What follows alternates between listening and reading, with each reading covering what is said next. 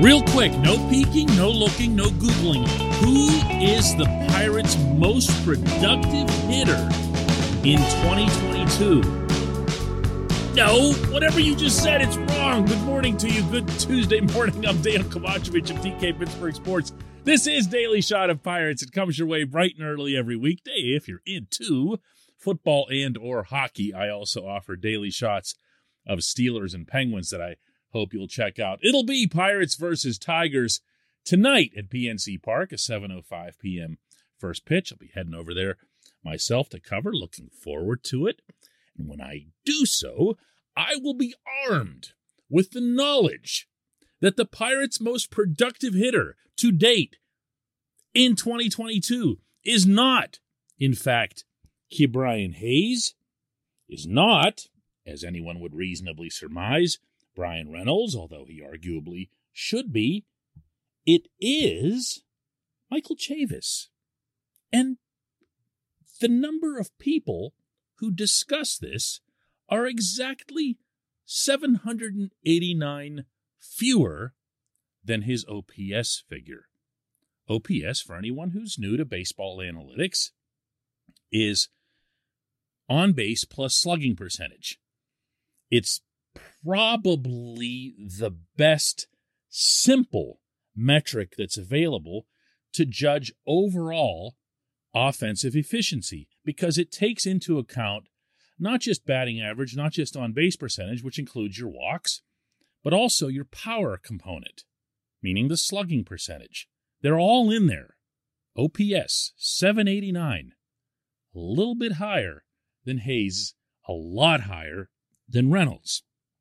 He also has within that, Chavis does, five home runs, 18 RBIs. He's got a steal. And for anybody who's interested in just the basic stuff, he's batting 280. And in the modern version of baseball, 280 is like freaking Ty Cobb, considering that the overall average across the spectrum of Major League Baseball is currently 220. He's been, in general, a pretty good hitter.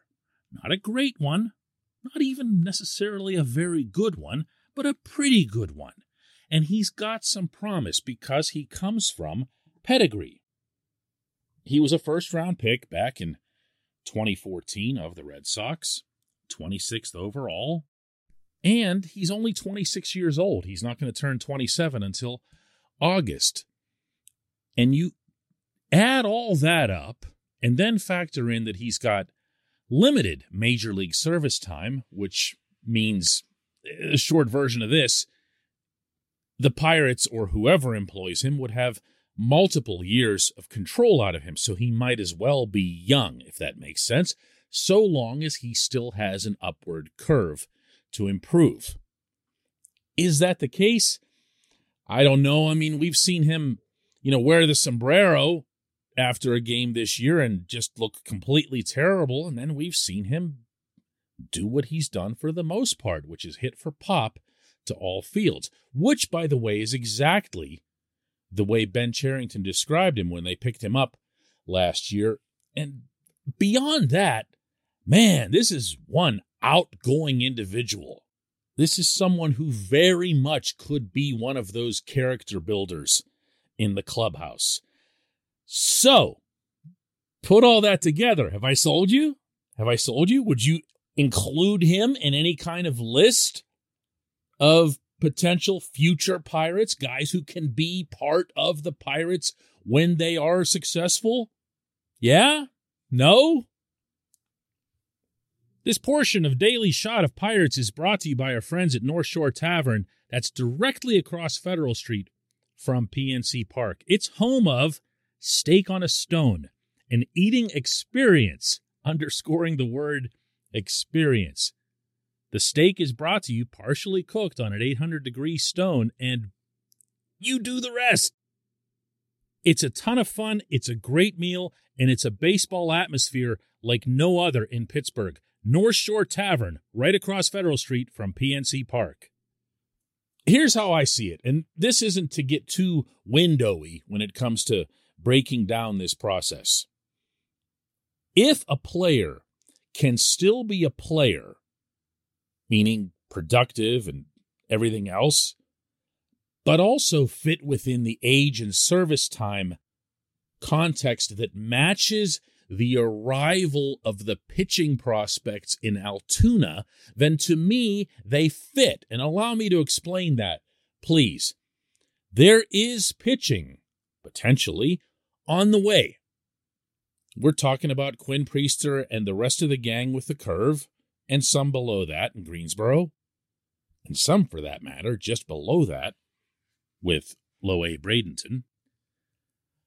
If and when some of those players arrive and make an impact, and remember, nobody bats a thousand when it comes to prospects developing properly, that right there is going to represent the first real window of contention.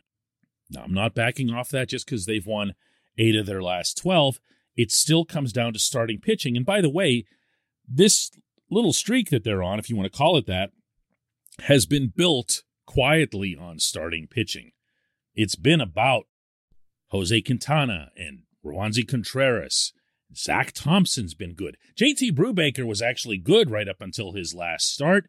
And we'll see where this thing goes with Mitch Keller's sinker. But again, these guys were getting you three and a third early in the season, and now they're getting you five and a third, or they're actually getting rid of the fractions and making it all the way through six, which is nice. But they ain't it. Contreras might be another one or two at the very most, but you're going to need a lot of starting pitching to contend. And that pitching really isn't in Indianapolis, it's down in Altoona. But it's not that far away. One more time Chavis is 26. Chavis has only a couple years of major league service time. That means the Pirates would own his rights for, you know, close to another half decade. In which case, it really doesn't matter that he matured late in his career. I offer all of this today principally to warn myself against burying older prospects. I'll do this occasionally because it really does apply to my own commentary at times. I'll see someone who's 25, 26 years old and they come up from the minors and I just tune them out. No lie. If it wasn't for Chavis's personality, and I was at PNC Park the afternoon he showed up, he came out and met with us out by the dugout. Such a, just a lively guy, really fun to be around. I mean, the first time I met him, you could see that. If he hadn't made that kind of impression on me, I'm going to be honest with you, I'm not sure I would have remembered his name to pay attention to him the next time he hit well. But he's done it for a while now. He needs to stay out there. I'd like to see him stay at first base. Not ideal with his being 5'10, but I'll take him over Yoshi Tsutsugo every day and tonight and tomorrow and Sunday and you name it. Dude looks like he just might be the real deal. When we come back, just one question.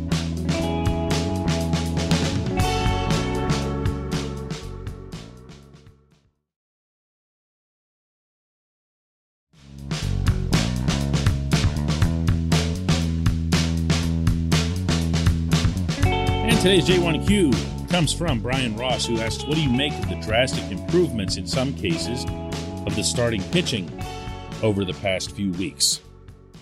Well, there's a big, deep, broad analysis that I could do here by breaking down each individual pitcher. There's also a real sweeping, simple analysis that I could do by just singling out one individual, and I'll get to that in a second. But the fairest way when it comes to starting pitchers, I think, is to look at what they've done one by one, because that really is how this has come about, and each one is a different story. Jose Quintana, of course, has been terrific, really, since the beginning of the season, uh, since the home opener.